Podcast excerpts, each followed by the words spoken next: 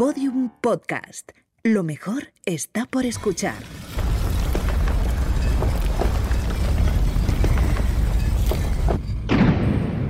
Dentro de la pirámide.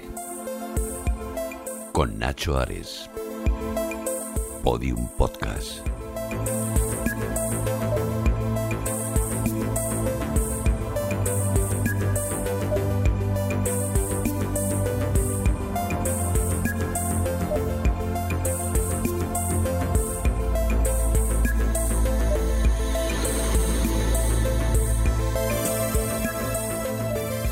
Bienvenidos a Dentro de la Pirámide. Estamos hoy haciendo un programa especial que queríamos dedicarlo a la historia de la alimentación y lo vamos a hacer en un lugar y en un marco realmente magnífico. La historia de la alimentación, la historia de la comida en el mundo antiguo marca una serie de, perímetros casi, ¿no? desde el punto de vista vital del ser humano. Y uno, uno de esos elementos es precisamente el trigo.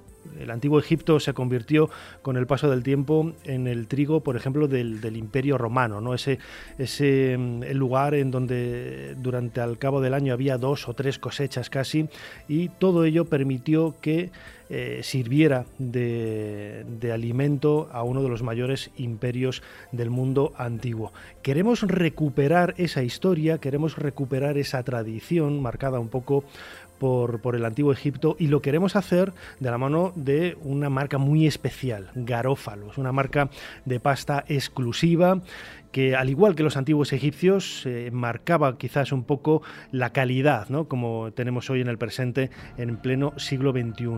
Garófalo va a ser nuestro protagonista casi eh, especial en nuestro programa de hoy, en este programa de Dentro de la Pirámide, en este podcast que estamos haciendo desde el restaurante Noi, aquí en el corazón de, de Madrid, una de las sedes precisamente de esta pasta extraordinaria Garófalo.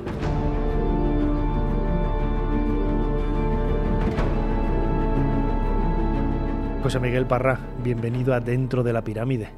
Muchas gracias, Nacho. Hablar de, la comida en el, en el, mundo antiguo, lo decía yo ahora, ¿no? El trigo, garófalo, precisamente eh, marca su identidad, ¿no? En la calidad exclusiva y en una calidad, pues, bastante única de ese, de ese trigo. Los antiguos egipcios eran pioneros, ¿no?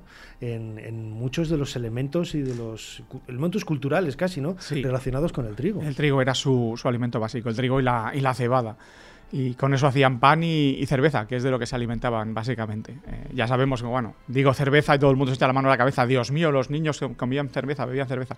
No, las, la cerveza que utilizaban los egipcios o que bebían era sobre todo unas gachas, gachas muy poquito, con muy poquito alcohol y luego además tenían cerca de 20 tipos, pero eso ya era diferente. Bebida para los amigos, bebida extranjera, cerveza eh, fuerte, cerveza ligera, cerveza con dátiles para darle un poco más de, contenido alcohólico. Pero básicamente lo que hacían era, era comer unas gachas muy ligeritas de, agua y, pan.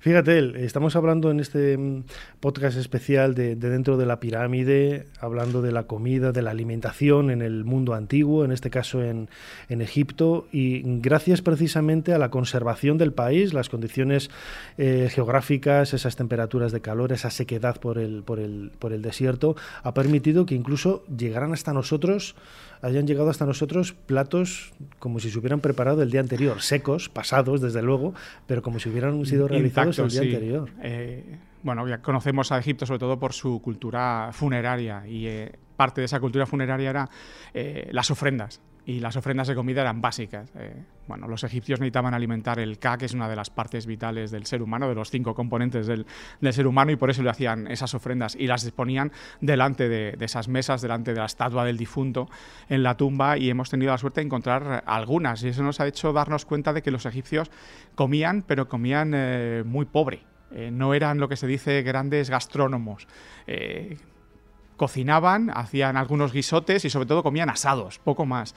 Eh, no sabemos si con mucha o poca sal y con algunos, y con algunos condimentos como el comino, el ajo, ese tipo de cosas. ¿no? Pero la, comida que hemos visto incluso en, tumbas intactas es, eso, panes de varios tipos, algunos pasteles y, bueno, pues eso, asados sobre todo, poco más. Fíjate, nosotros tenemos conocimiento no solamente desde el punto de vista arqueológico de, ese legado cultural, de ese legado culinario del Antiguo Egipto, sino también de algunos textos de autores clásicos que han llegado hasta, hasta nosotros. Eh, uno de ellos, por ejemplo, es Heródoto, el padre de la historia, eh, quien en su libro segundo habla también de cómo era la alimentación y lo importante ¿no? que era para los antiguos egipcios, porque ellos entendían que según el tipo de alimentación se podían padecer unas enfermedades u otras. Ellos ya lo eran muy conscientes de, todo ello. Vamos a escuchar, si te parece, José Miguel Parra, egiptólogo, eh, el fragmento de ese texto de Heródoto en donde se nos habla de la comida en el antiguo Egipto. Se purgan tres días consecutivos cada mes, tratando de mantener su salud con vómitos y lavativas, pues creen que a los hombres todas las enfermedades les vienen de los alimentos que constituyen su sustento. Consumen además panes que hacen de espelta y que ellos denominan quilestis, y habitualmente toman un vino hecho de cebada, ya que en su país no tienen viñas. También comen pescados, bien secados al sol y crudos, bien adobados en salmuera. Y aves, se comen crudas, previamente adobadas en salmuera, las codornices, los patos y las aves pequeñas. Todas las demás especies de aves o peces con que cuentan, excepto los que consideran sagrados, se las comen, por lo general, asadas o cocidas. Por cierto, que en los festines que celebran los egipcios ricos, cuando terminan de comer, un hombre hace circular por la estancia en un féretro un cadáver de madera, pintado y tallado en una imitación perfecta y que, en total, mide aproximadamente uno o dos codos, y al tiempo que lo muestra a cada uno de los comensales, dice, Míralo y luego bebe y diviértete, pues cuando mueras serás como él. Eso es lo que hacen durante los banquetes.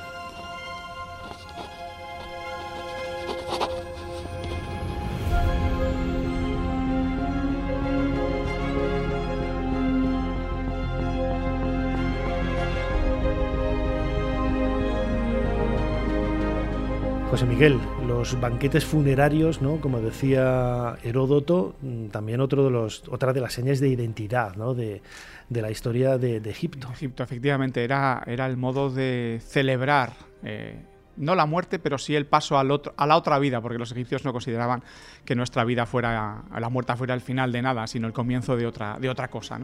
Y lo celebraban con un banquete que se solía preparar en el patio que había delante de las tumbas y en el que participaban hombres y mujeres. Y sobre todo la intención era generar eh, tensión sexual, básicamente, porque la intención era que eso ayudara a nacer eh, en el otro mundo al, difunto, ¿no? Y por eso los encontramos, hay imágenes de, jovencitas eh, poco vestidas o, muy desnudas que daban de beber y de comer a los participantes en estos banquetes y algunos de ellos textos son muy divertidos porque dicen estoy, estoy seca, dame 20 jarras de vino que me quiero emborrachar precisamente para, para generar esa, tensión, ¿no? que no vemos eh, dibujada en las, en las tumbas pero está constantemente como sus textos. Antes, al comienzo del programa, José Miguel, hablabas de, la cerveza.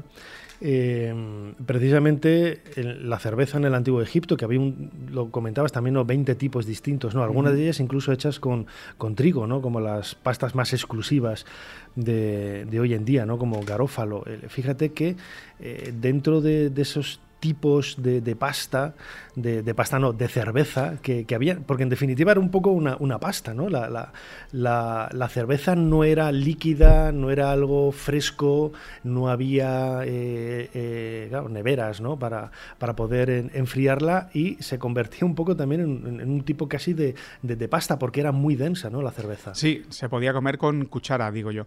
Eh, francamente, la cerveza incluso era mm, derivada directamente del, pan, porque para hacerla lo que hacían era coger agua caliente, desmigar pan a la que había intentado subir la, cantidad de, contenido que tenía de, trigo y tal, y lo que hacían era pues desleer, desleerla, no, mojarla y dejar que eso fermentara con el, con el calor y de eso les daba, les daba la cerveza. Y ya te digo, hemos dicho que había 20 tipos de cerveza, algunos de ellos sí tenían bastante alcohol, sobre todo cuando les echaban eh, frutos, porque con eso aumentaba el nivel de azúcar, pero sobre todo pues eh, lo que tenían era ¿cómo te diría? Una cultura de, esa, de ese trigo, ¿no? Era, era básico para ellos. Y lo interesante es que, que nos encontramos con que esa cerveza siempre ha sido el elemento básico de la alimentación de los egipcios. Eso y se utilizaba incluso como, como, como pago los egipcios no tenían moneda y lo que utilizaban era el pago de, raciones. Se calculaba la ración, la ración podía ser un kilo de, cebada, un kilo de trigo eh, y dos jarras de cerveza y eso era el pago que recibían. Entonces, dependiendo de tu categoría, recibías más o menos de esas raciones. Entonces, eh, al final, evidentemente, un, gran sacerdote, un sumo sacerdote, no se iba a casa con 200 jarras de cerveza, eso lo cambiaba por, más, pero digamos que utilizaban la cerveza incluso como el trigo como elemento de, cuenta. Incluso me estoy acordando ahora que en muchos textos funerarios, en la, bueno, textos funerarios no de la literatura, sino eh, textos en jeroglífico que aparecen grabados sobre las puertas falsas, aparece siempre una descripción de lo que el difunto tiene delante de sí en esa mesa de ofrendas, ¿no? Y vamos a ver en jeroglífico, pues, eh, tantas cabezas de ganado, tantas cabezas de, ocas, eh, tantas lechugas, y se habla de las jarras de cerveza, ¿no? Como un elemento tan, tan imprescindible, por así decirlo, para, poder eh, continuar la vida en el más allá. Si te parece, vamos a escuchar a, a Esther Pons, Esther Pons es la directora del Departamento de Antigüedades Egipcias y del Próximo Oriente del Museo Arqueológico Nacional, buena amiga, y, hemos tomado este fragmento de una conferencia que ella dio en el Museo Arqueológico Nacional, precisamente en el MAN, sobre la cerveza, donde habla un poco de esos tipos, de esa fabricación, eh, de esas curiosidades que hay alrededor de ella y la, alimenta, la bebida principal iba a ser la cerveza, eh, que ya Herodoto nos dice que es sana, fresca, etcétera. Bueno, pues los egipcios, al parecer, entre comillas, no sé tampoco si es cierto, inventaron la cerveza a su manera, ¿no? Pero por eso digo, entre comillas, pues la cerveza la hacían de cebada o la hacían de trigo. Sabemos que había diferentes tipos de, de cerveza, desde la clara hasta la oscura, pero lo que no sabemos es... Eh, si ese tipo de cerveza lo utilizaban para determinados eh, ritos o determinados eh, actos eh, sociales. ¿no? En este caso, por ejemplo, en esta tumba de Antef, el, personaje que ven aquí se queja de que los dátiles que le han dado, porque la cerveza también se hacía, mezclaban con dátil, bueno, pues que lo que le han dado, los dátiles están tan secos y son tan malos que no sirven para nada. Bueno, pues se está quejando, pero ahí está, pobre trabajando. ¿no? Estas escenas de, los, eh, de las eh, maquetas, que son en el fondo muy parecidas las primeras a lo que hacían con el trigo, lo mismo, porque hay un momento en que sí que lo cambian, pero la, forma de, los primeros pasos son los, son los mismos. ¿no? Pero una vez habían hecho la cerveza, parece que la probaban. Bueno, aquí está con esta especie de tubitos. Realmente tomar la cerveza a tubitos, igual que a pajita, lo hemos probado todos y. En fin, como la cabeza como que se te va, ¿no? Pero bueno, hay bastantes escenas de este tipo, pero debía de ser que, que no solamente la probaban, sino que la tomaban de esta manera, porque luego, eh, ya verán. ¿eh? En esta tumba, en la tumba de Ti, es quizás la más completa para hablarnos de la cerveza, pero aún así, de la elaboración, pero aún así no tenemos todos los datos de cómo se elaboraba, eh, cómo trillaban, cómo amasaban, etcétera, sí, pero ya no sabemos un poco cómo eh, lo fermentaban, hasta dónde llegaban con esa fermentación, etcétera. Ese paso no lo tenemos a pesar de la importancia de la cerveza. Hasta que en el siglo III y IV, ya después de Cristo, este papiro de Sosim, pues nos será un poquito más completo y ya tenemos pues bueno, un poco cómo lo fermentaban, etcétera, y ya es un poco más completo. Pero ya estamos hablando del siglo de después de Cristo, del siglo III o IV, me parece que sí, del siglo III o IV. Dentro de la pirámide, con Nacho Ares, Podium Podcast.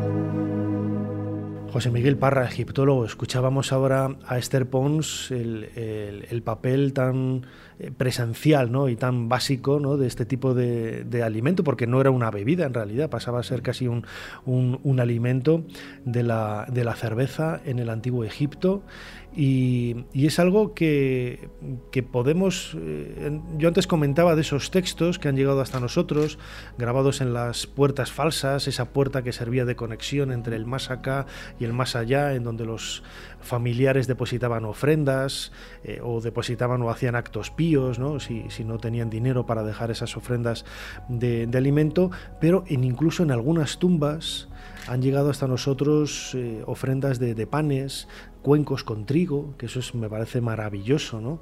Eh, con otro tipo de, semillas también para que el difunto pudiera realizar sus trabajos ¿no? agrícolas en, el más allá. En el más allá sí, es, es curioso, el más allá no terminaba la vida para ellos, empezaban de nuevo.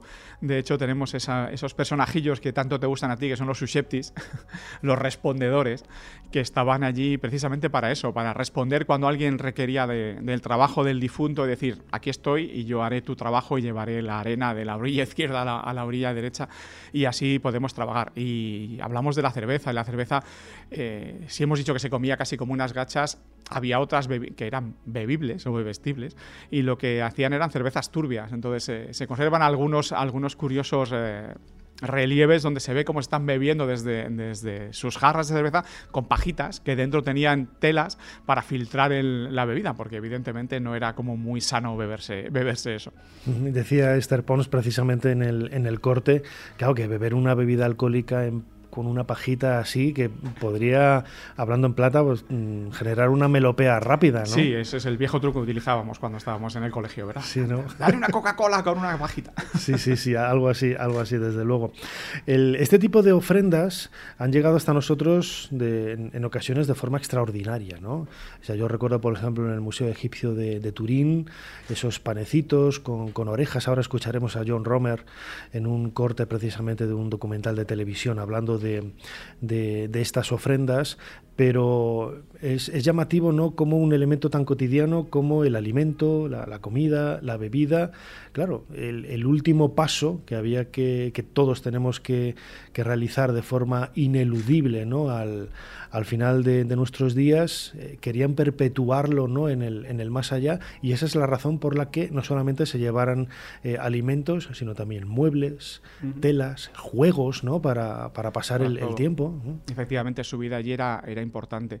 Eh, lo bueno que tiene encontrar esos alimentos en, la, en las tumbas es que nos permite analizarlos y nos permite saber que la vida en el antiguo Egipto era bastante fastidiada, porque incluso la gente que tenía, que tenía posibles, que tenía capacidad económica, eh, comía alimentos que no eran todo lo sano que podíamos esperar. Por ejemplo, el pan que comía todo el mundo, eh, bueno, pues se molía el trigo en, molinos eh, de mano.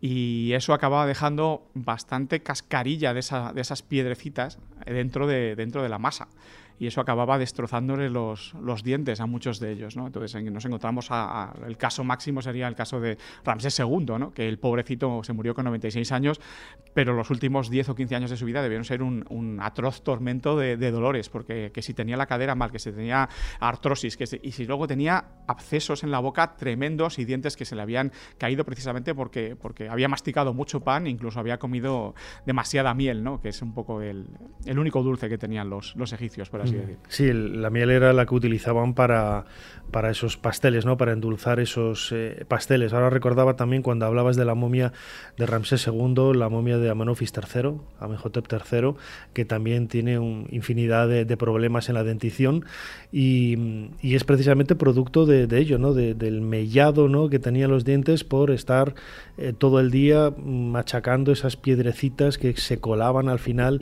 en, en la harina cuando se fabricaba el, pan con, con esos trigos y, y que es algo que no solamente encontramos en la gente de la calle, los niveles más bajos ¿no? de, la, de la pirámide social, sino también los, en los más elevados. los más elevados, efectivamente. Sí, porque la técnica para ellos era la misma, no, no había una piedra especial para moler el, el trigo del faraón eran todas la misma, era granito, era bueno, lo que encontraran, arenisca, y eso, claro, acaba, acaba desgastándose y, lo sufrían. La verdad es que si a eso le sumamos que siempre estaban contagiados de algún tipo de, bichito que se les, colaba en el agua, que tenían problemas en la visión porque la, arena que traía el desierto se les colaba en los ojos y tal pues era muy complicado. En especial cuando, cuando pensamos que... Y a pesar de todos los avances médicos que tenían, que eran muy a ver, eran avances para la época, ¿no? Tampoco era magia, tampoco era magia. Hay que... Digamos que estaban, estaban muy curtidos a la hora de curarse a sí mismos. Eran expertos en saber qué te había producido qué y cómo podía aliviarse.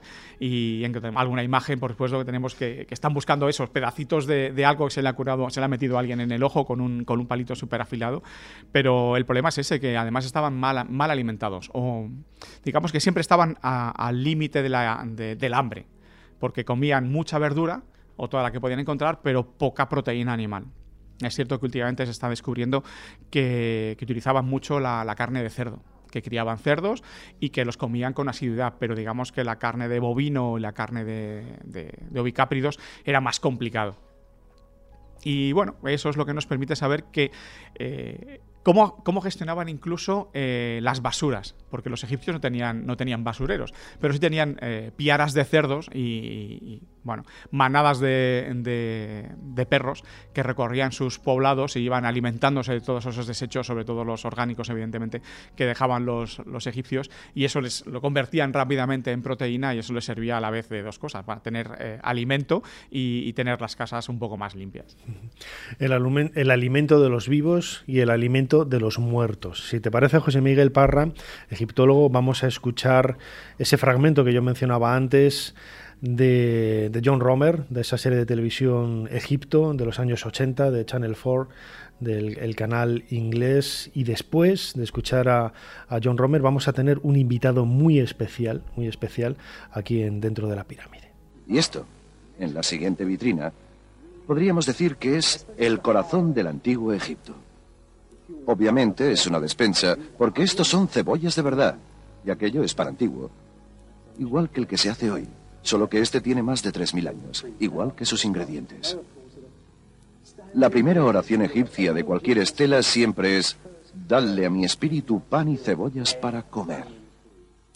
Es su dieta básica. Es la que alimentaba a la gente que construyó las pirámides y a los que construyeron las tumbas reales. En realidad, este pan es especial, viene de los altares de los templos de los dioses. Cuando uno hacía ofrendas a los dioses, quería que éstos escucharan su oración. Por eso hay orejitas en las rebanadas de pan, para que ésta sea escuchada. Y ahora veamos esta otra vitrina que está llena de utensilios de cocina. ¿No les parece extraordinario? Hay una olla de bronce llena todavía de potaje o algo parecido que estaban cocinando. La verdad es que ya no tiene muy buena pinta. Y estas son sus especias. Sus dátiles, sus pasas, su ajo, Toda la comida servida para su espíritu, dispuesta en pequeños cuencos traídos directamente de su casa.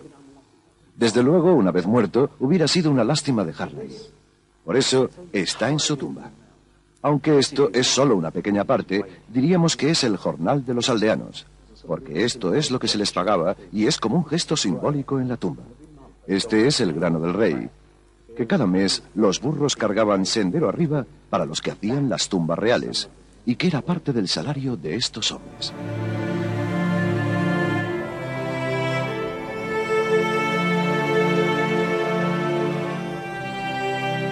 Como decía antes, esta es la voz de, John Romer, este maravilloso egiptólogo, uno de los pioneros de la divulgación con esta serie estupendísima eh, Egipto de los años 80, emitida en Channel 4. Yo soy fan absoluto de, John Romer y hablaba precisamente de esos panes y de esos cuencos con, trigo depositados en algunas tumbas y que han llegado hasta nosotros. Antes de, lanzar el corte, yo eh, anunciaba que nos iba a visitar un, un invitado muy, muy especial. José Miguel te comentaba que, bueno, no sé si los eh, antiguos egipcios ¿no? serían tan hedonistas como los amigos de la actualidad, ¿no? De, Garófalo, a la hora de elegir las mejores, los mejores trigos, ¿no? Para hacer estas, estas pastas, pero desde luego que a ellos les, les gustaba comer eh, bien.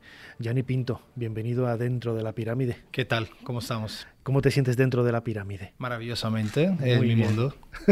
bueno, Gianni Pinto es embajador de, la marca Garófalo en España. Estamos aquí en, Madrid, en su restaurante eh, Noi. Y lo comentábamos antes de comenzar la grabación de este podcast. Es curioso, ¿no? Que muchos ingredientes a lo largo del Mediterráneo, como el trigo, las legumbres, en definitiva el trigo, pues acaba, eh, lo hablábamos con José Miguel, acaba haciéndose una pasta, ¿no? Casi para la, cerveza y otros, y otros eh, elementos de la, de la cocina, pero mm, los ingredientes básicos han cambiado muy poco ¿no? en la historia de la, de la, cocina. Han mejorado gracias a la tecnología. Sin embargo, es decir, el trigo, que es un elemento que tenía, tenemos de hace miles de años, siempre ha estado ahí y ahora gracias a, los procesos mecánicos de la, industriales se consigue tener un, trigo perfecto. De ahí la, pasta de calidad. Ahora mismo a la hora de comprar pasta ya sabemos qué tipo de pasta compramos, ¿no? Una pasta buena o una pasta mala. La pasta buena sabemos el porqué, la pasta mala sabemos el porqué, porque se olvidan muchas veces de focalizar todo el interés dentro de la, la, selección del, del trigo. Claro. Garófalo precisamente comienza ¿no? en el siglo XVIII con, esos inicios de, saber elegir los mejores trigos. En aquella época no existía la tecnología de hoy, pero desde luego que la receta que nos has preparado aquí en, pocos minutos y que tenemos delante de, nosotros en la mesa es extraordinaria. ¿no? Aquella época se, compraba solo trigo italiano, evidentemente porque era la, la cosa más fácil y más directa. Sin embargo, hoy se compra trigo en todo el mundo porque en en parte del mundo, por ejemplo Australia o en Estados Unidos, algunas partes de Estados Unidos, se, produce un trigo de una calidad altísima. Eh, yo hoy me traslado a mi amada Puglia, que estamos en el sur de Italia, eh, con una pasta absolutamente popular como toda la pasta que comemos en Italia, después se, se transforma en plato gourmet porque la demanda eh, nos, nos, impone un, cambio, un cambio sobre todo de, de estética, ¿no? Entonces ya una pasta con carne se tiene que transformar en una pasta con caviar. Este es un poco el cambio que estamos viviendo hoy. Sin embargo, me gusta pensar que la, la, pasta que me haría mi madre en este caso es una pasta de, de sémola de grano duro, cocinada al dente y después mantecada en un fondo de, legumbres. Se puede hacer con garbanzos o alubias. Yo prediligo las alubias con un sofrito de ajo, romero, picante y después por último, si queremos, le ponemos queso o no pero es el plato que se hace, se hace una hora antes de comer. La, el caldo de las alubias hidrata, la, hidrata la, almidón y de ahí tendremos un plato que es como poesía, un plato lleno de, lleno de amor. ¿Por, por cuál razón? Eh, el tiempo da el gusto final a la, a la, preparación. Los antiguos egipcios lo podrían haber preparado, aunque no tuvieran acceso hace 2000 años ¿no? a pastas en garófalo, pero los ingredientes son los que has mencionado son idénticos a los que podemos encontrar en cualquier tumba donde hay restos de alimentos ¿no? del antiguo Egipto. Totalmente. Cada viaje que hago en Italia, y voy por lo menos dos, tres veces al año, siempre me gusta pensar y ver que poco cambia sin embargo, evolucionan cosas, ¿no? Hablo siempre de la estética porque lo que cambia realmente es la estética. Pero en Italia, tú vas en Italia del Sur, por ejemplo, como en Italia del Norte, eh, eh, la, pasta eh, prevé siempre el utilizo de ingredientes básicos. Entonces no, no, no, me sorprende lo que me estás, me estás diciendo ahora. Quiero decir, mi madre, mi padre, mi pueblo, como siempre igual. Variado, pero como igual. Quiero decir, no hay ninguna evolución a nivel de ingredientes. Eso es súper interesante. Siempre una base de trigo y una base de vegetales. Muy poca carne, muy poco pescado. El pescado más bien crudo, pero la carne se utiliza realmente poco. Es, un ingrediente, una aportación, una aportación moderna. Eh, nosotros solemos comer absolutamente tres veces a la semana pasta con legumbres. Entonces, esto ver que mi madre y mi padre salgan aquí y digan qué pasa, es interesante, sí. Desde luego, no ha cambiado nada y lo que sí que ha cambiado, que es un poco lo que ha hecho Garófalo en, los últimos años, es innovar, ¿no? Innovar y, adaptarse a los nuevos tiempos para conseguir esta exclusividad eh, y estos productos de, alta calidad. Eh, Gianni Pinto, muchísimas gracias por habernos acompañado aquí dentro de la pirámide. A vosotros y buen apetito.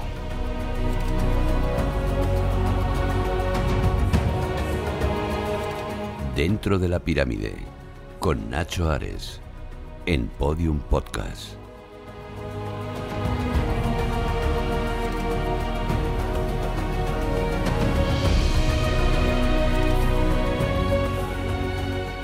José Miguel Parra, qué plato nos ha dejado aquí Gianni. Ahora cuando acabemos el, podcast vamos a dar buena cuenta de ello, de esta, de esta pasta, que Fíjate, yo estoy todavía por, por, ver, porque muchas, hace, hace unos meses apareció, ¿no? Los restos de la primera fábrica de cerveza en Abidos, ¿no? Desde hace casi 5.000 años, del 3.000 antes de, de, nuestra era, era una de las fechas que se, que se proponía. Y, y el trabajo del, del trigo era tan eh, cotidiano ¿eh? en, en, aquella época y ellos mismos les gustaba evolucionar y hacer todos esos tipos de, de alimentos distintos con, con, los mismos ingredientes que no descarto, no descarto la posibilidad de que en un futuro aparezcan eh, restos de algo que se pueda asimilar o interpretar como una pasta. Como una pasta, veremos. La verdad es que ese yacimiento, ese descubrimiento fue importante porque eh, nos permitió comprobar que los egipcios ya en ese momento, eh, la, corte se encargaba de, producir cerveza en grandes cantidades. Estamos hablando a lo mejor de 400, 500 eh, litros al día, casi de, de, eso para alimentar a, a, a la cantidad de gente que dependía un poco del, faraón, ¿no? que estaba alrededor suyo, que formaban su séquito. Eh, eso nos indica que la comida siempre ha sido básica, el trigo es básico desde que nos convertimos en, cultivadores y así estamos, los egipcios siempre llevando el primer paso. Otro de los aspectos que queremos tratar aquí en, este podcast, de dentro de la pirámide, que tiene también su, relación con, el mundo de la alimentación, es, eh, claro, estamos en un ambiente donde la propia geografía marca quizá el, condicionamiento de, de, cada persona, ¿no? de las circunstancias que rodean a la, a la vida de las personas. Eh, ellos estaban eh, viviendo en condiciones áridas, con calores muy fuertes, y sin embargo les gustaba, y lo vemos por maquetas, por pinturas, les gustaban los árboles, los estanques, eh, ambientes que quizás no, espera, no podríamos esperar ¿no? en un ambiente tan, tan, tan agreste como el desierto. Su, su, ambiente era tan agreste, digamos, aunque era un poco más húmedo y menos caluroso que en el actual, pero lo cierto es que el, el sol siempre ha estado ahí, el calor siempre ha estado ahí, entonces ellos lo que intentaban era eh, disfrutar cuando podían de la sombra, ¿no? Esos jardines en los que los, poemas amorosos nos dicen que los amantes de, deseaban estar para poder refocilarse el uno con, el otro. Eh, tenemos la suerte de haber encontrado algunos, se aparecen, se conocen muchos en las, en las tumbas, aparecen reflejados allí, sobre todo porque son eh, tierras de cultivo que no alcanza la crecida son artificiales por completo. Entonces, ¿qué es lo que hay que hacer? Hay que llevar y regarlas con agua. Y se ve a los señores con sus perchas y sus cántaros llevando, llevando el agua allí. Entonces, se convierte en un elemento de prestigio, se convierte en un elemento eh, cultural de la gente bien, de la gente con, con dinero, pero se, se, convierte también en un elemento de alimentación, porque es cierto que tienen muchos árboles que les dan sombra, pero esos árboles están eh, elegidos por dos cosas. Primero, por el tipo de fruto que tienen y luego por el significado simbólico que podían tener para ellos. De modo que los, eh, los jardines se convierten en un elemento básico para el más acá y el más allá, porque eso intentan llevárselo al más allá y los vemos representados en las tumbas y hace poco eh, José Manuel Galoán encontró, encontró un, un, jardín que ha sido todo un hallazgo porque es el, primero casi, si, si, no es el segundo, que se ha encontrado esas características. En la campaña 16 del proyecto Yohuti, que hemos llevado a cabo en enero y febrero de este año, 2017, el hallazgo principal ha sido eh, un jardín, un jardín del año 2000 a.C., de hace 4.000 años, que lo encontramos a la entrada de una tumba. Los egiptólogos sabíamos que los antiguos egipcios ubicaban un pequeño jardín o un huerto a la entrada de las tumbas por cómo ellos representan su funeral y la entrada a sus propias tumbas, pero nunca se había encontrado físicamente.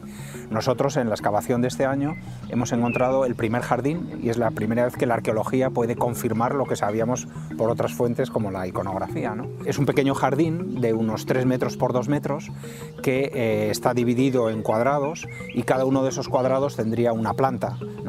Eh, a través de las semillas que hemos encontrado en cada uno de esos cuadrados podemos ahora reconstruir cómo habría sido ese jardín o huerto ritual a la entrada de esta tumba. Los egipcios eh, ubicaban un pequeño jardín a la entrada de las tumbas eh, porque el mundo vegetal era para ellos lo que mejor expresaba, junto con el sol, la idea de muerte y resurrección de forma cíclica y el jardín tendría plantas que para ellos tenían una connotación funeraria religiosa, ¿no? como podía ser el, arbusto de la persea o la lechuga, que se asociaba también a la, regeneración, plantas eh, que pudieran servir como ofrendas, como podían ser las cebollas ¿no? o las berenjenas incluso. Gracias a las representaciones iconográficas de la entrada a las tumbas que hacían los propios egipcios, sabemos que junto al jardín también eh, plantaban eh, pequeños árboles o arbustos, incluso palmeras. Nosotros hemos encontrado en la esquina eh, del, jardín un pequeño tronco que se eleva unos 40 centímetros de altura y que ahora sabemos que era de un tamarisco, un árbol que crecía en el margen del desierto y que también tenía una connotación funeraria. Supuestamente el alma del difunto cuando salía de la tumba eh, se posaba como en un pájaro ¿no? en una de las ramas del tamarisco esperando las ofrendas.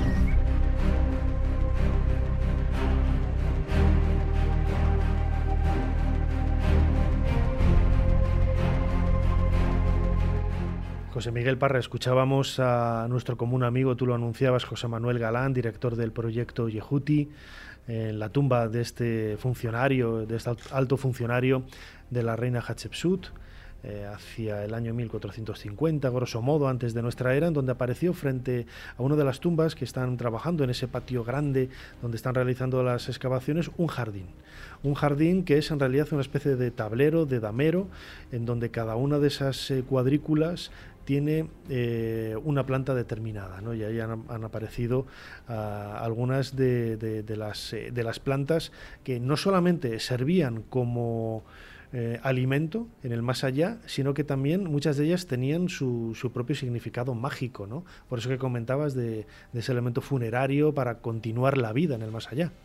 Sí, la verdad es que no llegamos a saber exactamente qué significado tenía para, para ellos cada planta, pero para que los oyentes tengan una idea, eh, imaginemos el nenúfar.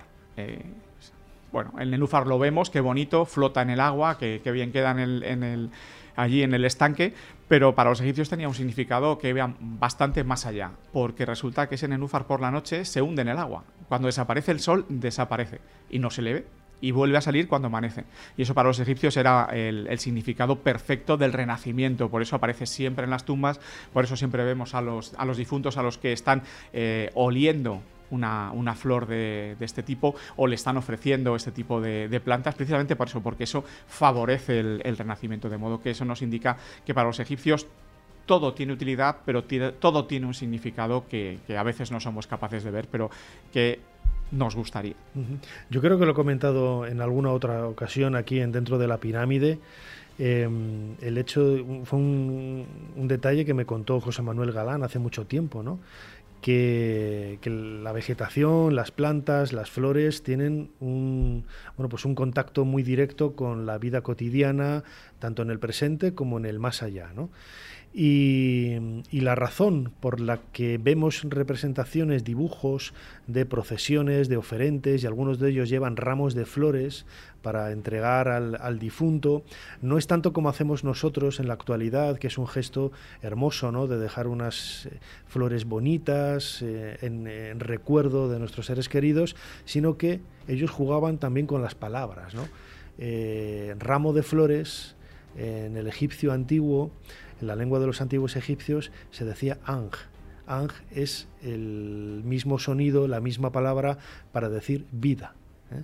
De ahí que cuando dejaban flores estaban dejando una ofrenda de vida al difunto, que es algo que hemos heredado nosotros, pero hemos perdido totalmente ese significado. Para nosotros es más bien eh, pues es la belleza, un poco lo efímero de, lo que es la vida y nos lo recuerda así, pero para los egipcios efectivamente que eran muy amantes de los juegos de palabras, eh, su, lengua, su lengua lo permite, eh, pues eso, el mismo significado, el mismo sonido, pero escrito de manera diferente, les permitía ofrecer vida.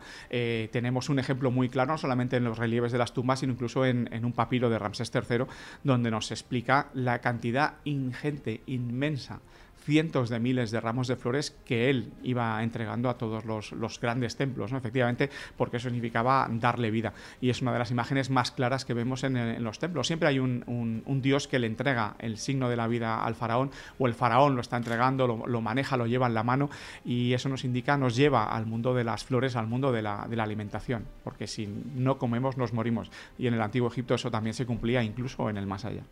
Desde luego, y uno de los problemas precisamente porque estamos hablando de una cultura, que a veces tendemos a idealizarla, que era muy hermosa, muy bonita, desde luego que sí, ¿no? desde el punto de vista estético es una cultura absolutamente brillante, pero también ellos sufrieron eh, momentos eh, de apocalipsis, casi podríamos decir, ¿no? cuando las condiciones climáticas no eran tan propicias.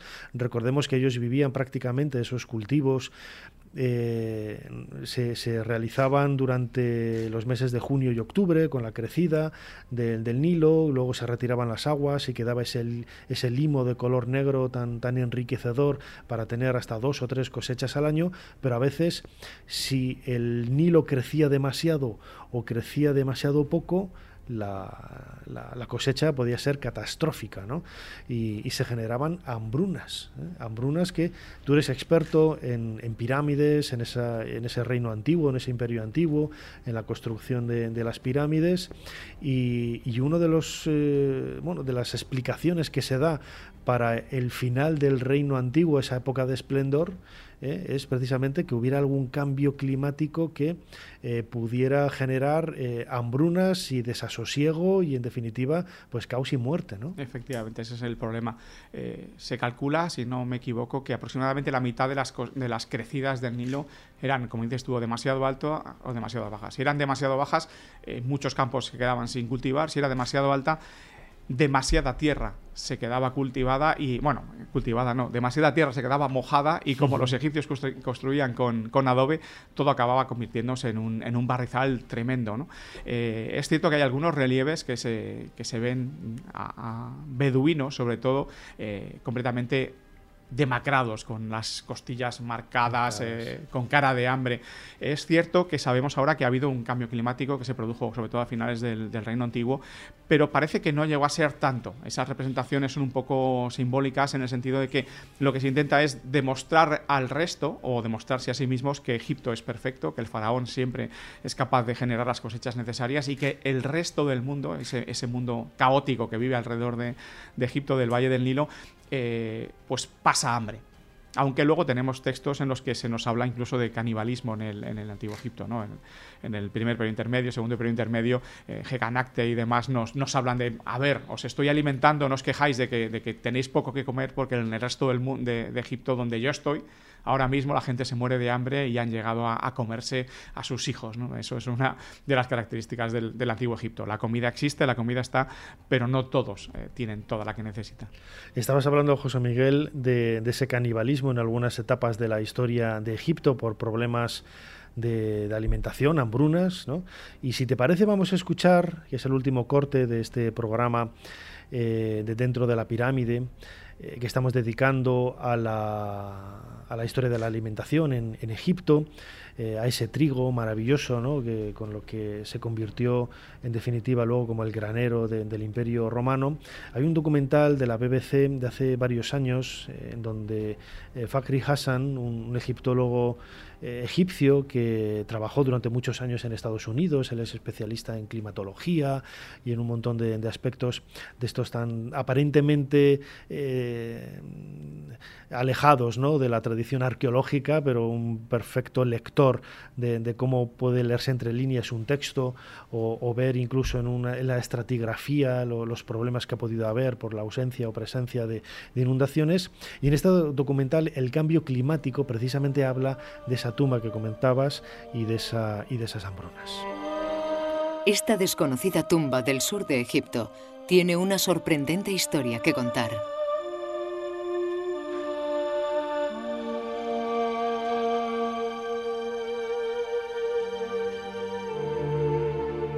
La tumba no pertenece a un faraón, sino a un gobernador local llamado Ankatifi, que vivió justo después del fin del imperio antiguo. Para mí fue un descubrimiento increíble. Es una tumba muy importante. Es una de las tumbas más extraordinarias de todo Egipto.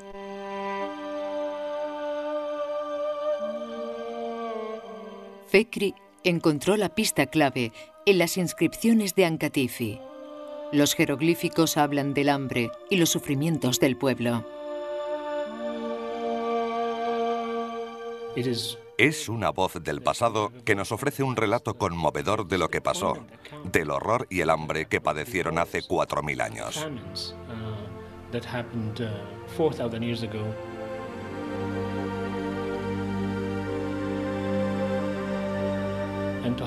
Es inaudito haberlo encontrado de una manera tan concisa y clara.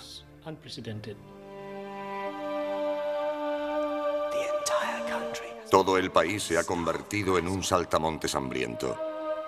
Conseguiré que nadie muera de hambre.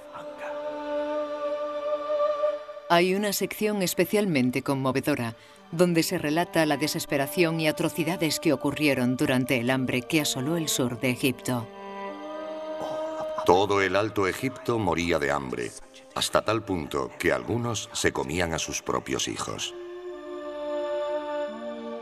José Miguel, el mundo de la, de la, alimentación en la antigüedad, no solamente en Egipto, nosotros porque somos Egipto locos y, nos debemos a ello, ¿no? Pero es fascinante porque te ayuda, es algo tan cotidiano, ¿no? como este plato que nos ha preparado eh, Johnny Pinto de pasta, pero es algo tan cotidiano que, te permite viajar al pasado y ver ese elemento más humano ¿no? de, los habitantes de Egipto pues hace miles de años. Sí, efectivamente. Ver ese pan, aunque esté reseco, en una tumba, ofrendado directamente, eh, lo imaginamos incluso recién cocinado, recién cocido y presentado directamente en la tumba, la verdad es que resulta bastante emocionante. Tú lo ves y dices, Dios mío, se comían eso y la verdad es que a veces no tiene un aspecto de la más lo más lo más atractivo posible, pero cuando te lo imaginas recién hecho, humeante con sus cominos por encima, con un poquito de cebolla y tal, dices, bueno, pues a lo mejor no estaba tan mal, pero es cierto que la alimentación siempre es básica porque dependemos de ella para, para sobrevivir y cuanto más avanzada es una cultura, digamos que más se preocupa por, por su sus alimentos, por trabajarlos, mejorarlos. Por eso llegamos al punto de los romanos, ¿no? que, que, convirtieron el hecho de comer en un, en un, arte. Los egipcios no llegaron, no llegaron a tanto, pero sí que se preocupaban por, por, comer bien y dentro de sus posibilidades.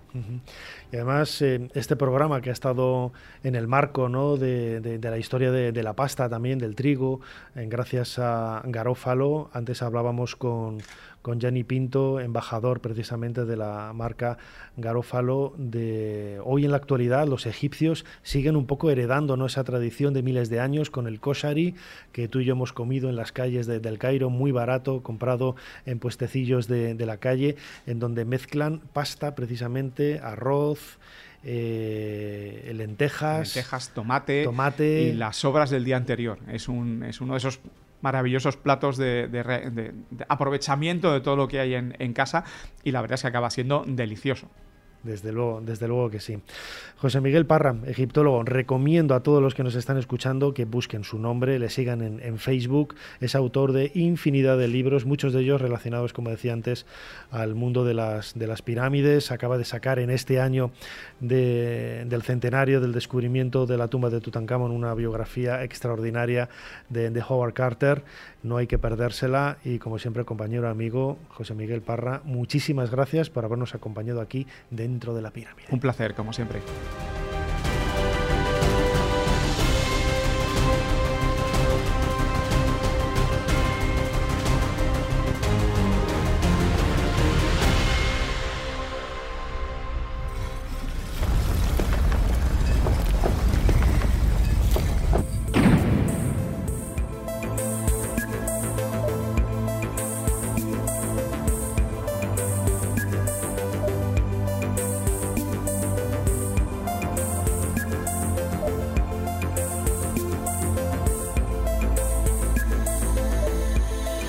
Y hasta aquí llegamos, hemos cerrado ya la puerta de nuestra pirámide especial. Muchísimas gracias a todos los que nos seguís, a los que estáis suscritos al podcast. Ya sabéis que lo podéis escuchar en infinidad de agregadores de audio, pero sobre todo a través de la aplicación de Podium Podcast. Cuanto más seamos, más bloques tendrá esta pirámide, como digo yo todas las, veces que, hago este, este espacio, eh, donde esa pirámide de conocimiento, de inquietud, de curiosidad sobre la historia y los misterios del, antiguo Egipto, pues en definitiva nos, nos convierte en egiptolocos.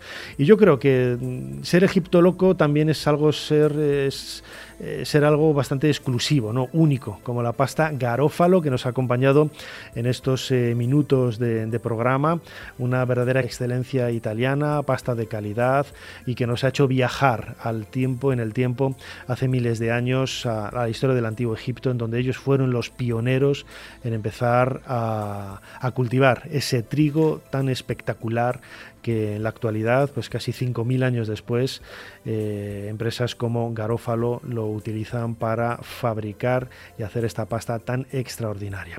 Como siempre, soy Nacho Ares y no me queda más que daros las gracias por estar aquí y nos seguimos escuchando dentro de poco aquí, dentro de la pirámide. Hasta pronto.